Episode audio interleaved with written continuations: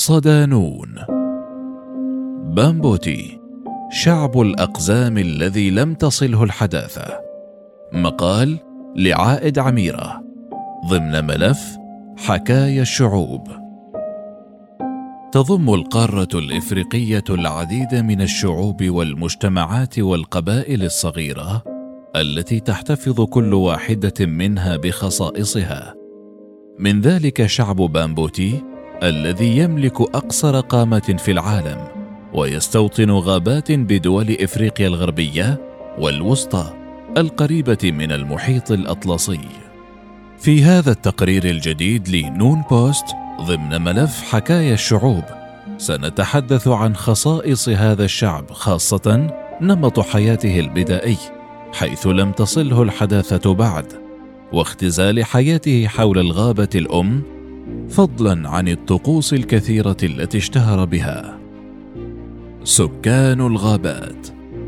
في أعماق غابات إيتوري الاستوائية المطيرة في وسط إفريقيا على نهر إيتوري في الجانب الغربي من بحيرة ألبرت بجمهورية الكونغو الديمقراطية يعيش شعب بامبوتي إلى جانب الحيوانات البرية بعيدا عن مظاهر التمدن والحضارة. أطلق شعب بامبوتي على هذه الغابة المطيرة التي تمتص كميات هائلة من الكربون في الغلاف الجوي اسم موطن الأجيال، ففيها تختزل حياتهم وتتشابك مع العالم الطبيعي، حيث ساعدتهم معرفتهم المحلية وساعدتهم الغابة على البقاء على قيد الحياة. يطلق بامبوتي على أنفسهم أيضا اسم شعب مابوتي وتوجد ضمنهم ثلاث مجموعات ثقافية متميزة.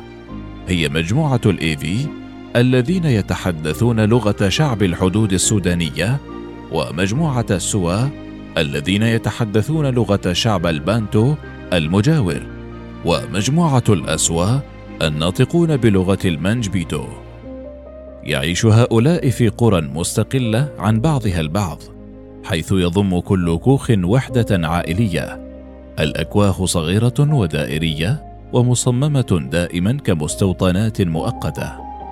وفي بداية موسم الجفاف يغادر المبوت قراهم ويستقرون في المخيمات التي بنوها في الغابة وتكون منازلهم عادة عبارة عن أكواخ مصنوعة من العصي على شكل خلية نحل مغطاة بأوراق الفرينيوم. يبلغ عدد سكان بامبوتي نحو أربعين ألف شخص ويتشكل هذا الشعب من مجموعات صغيرة الحجم نسبيا وتتراوح بين خمسة عشر إلى ستين فردا. لذلك ليس للبامبوتي مجموعة أو سلالة حاكمة ولا تنظيم سياسي شامل فهو مجتمع قائم على المساواة والمسؤوليات مقسمة حسب العمر والجنس. يمكن عرض القيادة على سبيل المثال في رحلات الصيد حيث يتسيد القيادة أكثرهم قدرة على الصيد فيأكل القادة المزيد من اللحوم والدهون وكمية أقل من الكربوهيدرات مقارنة بالرجال الآخرين. من أقصر شعوب العالم فضلا عن كونه أحد أقدم الشعوب في وسط إفريقيا يعتبر المبوتي من أقصر المجموعات في العالم طولا حيث يبلغ متوسط طولهم أقل من أربعة أقدام وست بوصات أي 137 سنتيمترا. وعلى عكس باقي الأقزام فإن قصر قامة المنبوتي أمر طبيعي فهم لا يعانون من أي أمراض تمنع النمو. يتميز أفراد بامبوتي بصغر الحجم واكتناز الجسم والأذرع الطويلة والسقان القصيرة. كما تميل بشرتهم إلى اللون الأسود غير الداكن المائل للصفرة القريب من البشرة الآسيوية. أما الشعر فمفلفل صوفي والشفتان غليظتان بارزتان لكنهما غير مقلوبتين في حين أن الفم واسع بارز إلى الأمام كما أن عظام الوجنتين بارزة وتتخذ الجبهة عندهم شكلا قريبا من المثلث المتساوي الساقين. الغابة تختزل حياة بامبوتي. يختزل شعب بامبوتي حياتهم في الغابة الاستوائية فهي توفر لهم احتياجاتهم الأساسية الغذاء حيوانات وثمار وعسل والدواء والمياه العذبة من الجداول والينابيع التي لا تعد ولا تحصى. والحطب والملابس والمأوى. لذلك يعملون على الحفاظ على الغابات من خلال عدم قطع الأشجار فهم يتسلقون الأشجار بحثا عن العسل بدلا من قطعها لأنهم يعرفون أنهم إذا قطعوها فلن يكون لديهم العسل بعد الآن ولن يكون لهم مأوى يلجؤون إليه. لضمان مبدأ الاستدامة يسعى شعب بامبوتي للحفاظ على أراضيهم. فهم واعون تماما بالحفاظ على الموارد متاحة للأجيال القادمة. لذلك يعرفون متى وأين يصطادون. كما أنهم يعرفون متى يتوقفون عن الصيد لحماية الحياة المائية. يعتبر شعب بنبوت الغابة الحامي. لذلك يعتقدون أنها مكان مقدس.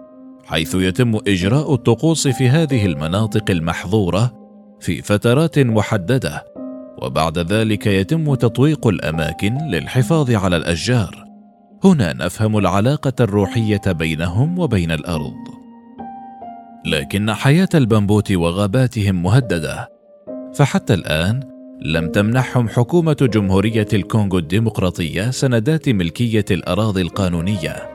كما أن أعمال إزالة الغابات وتحويلها إلى مزارع تحت تصرف الشركات متعددة الجنسيات من شأنها أن تدمر التوازن الدقيق للغابات وحق الأجيال المقبلة في العيش فيها دون أن ننسى استغلال مناجم الذهب. الهجرة بحثا عن الأكل أو هربا من الشؤم بسبب اختزال حياتهم في الغابة. يمتهن هؤلاء الصيد وجمع الثمار، فيصطاد شعب بامبوتي فريسته باستخدام الأقواس ذات السهام المسمومة بالسم النباتي والرماح ذات الرؤوس المعدنية أو بواسطة الشباك لكن ما يميزهم أنهم لا يقتلون أي حيوان لا حاجة لهم به فهم لا يخزنون اللحوم لاستخدامها في المستقبل. لذلك دائما ما يشاركون الغنائم بشكل عادل. عادة ما يتم الصيد في مجموعات حيث يشارك جميع الرجال والنساء والأطفال في هذه العملية. لكن إذا كان الصيد عن طريق استخدام القوس والسهم لا يتم إشراك النساء والأطفال فهم يشاركون فقط عند استخدام الشباك للصيد. إلى جانب الصيد يستخرج الرجال العسل من الأشجار الطويلة فيما تجمع النساء الهدايا. ليتم أكل بعضها.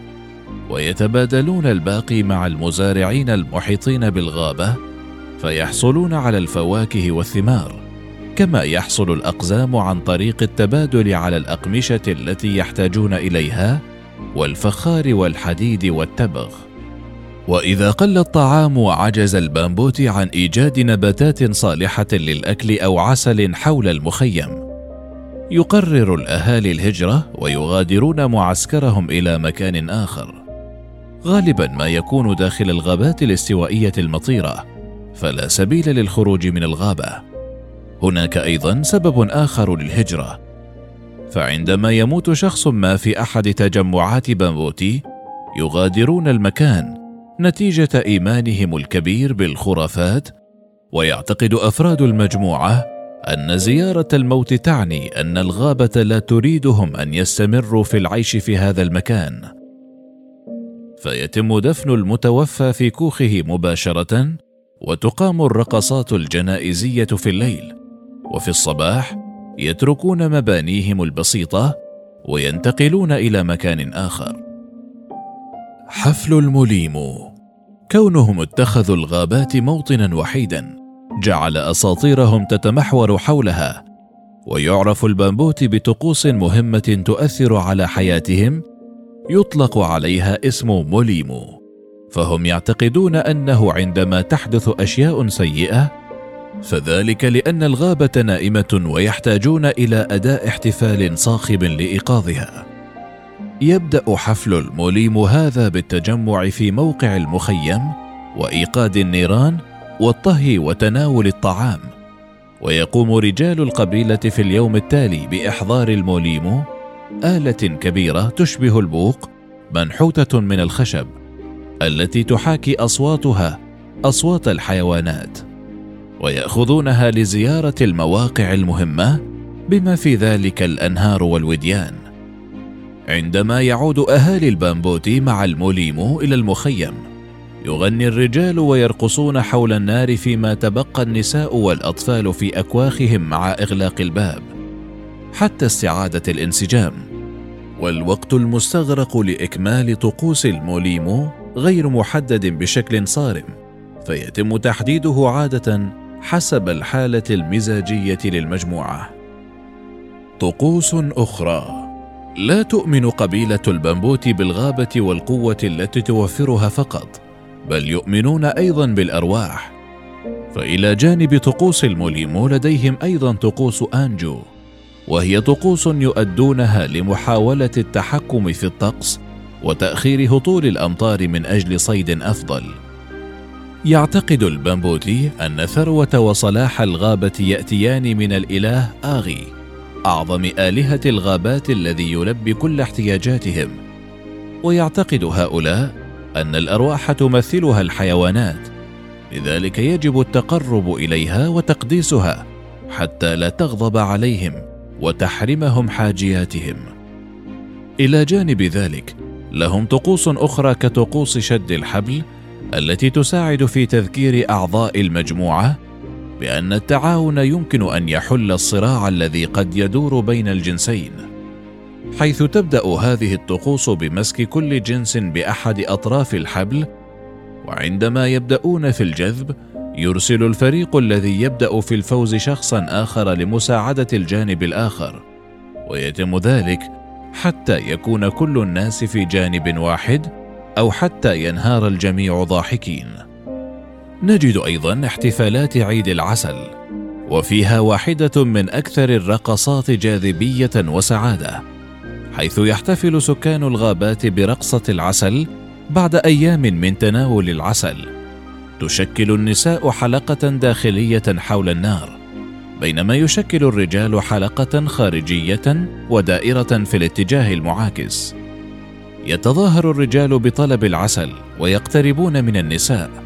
تلعب النساء دور النحل فتصدر أصواتا أشبه بطنين النحل ثم يلتقطن اغصانا مشتعلة من النار ويهددن بها الرجال لتذكيرهم بأخطار لسعات النحل.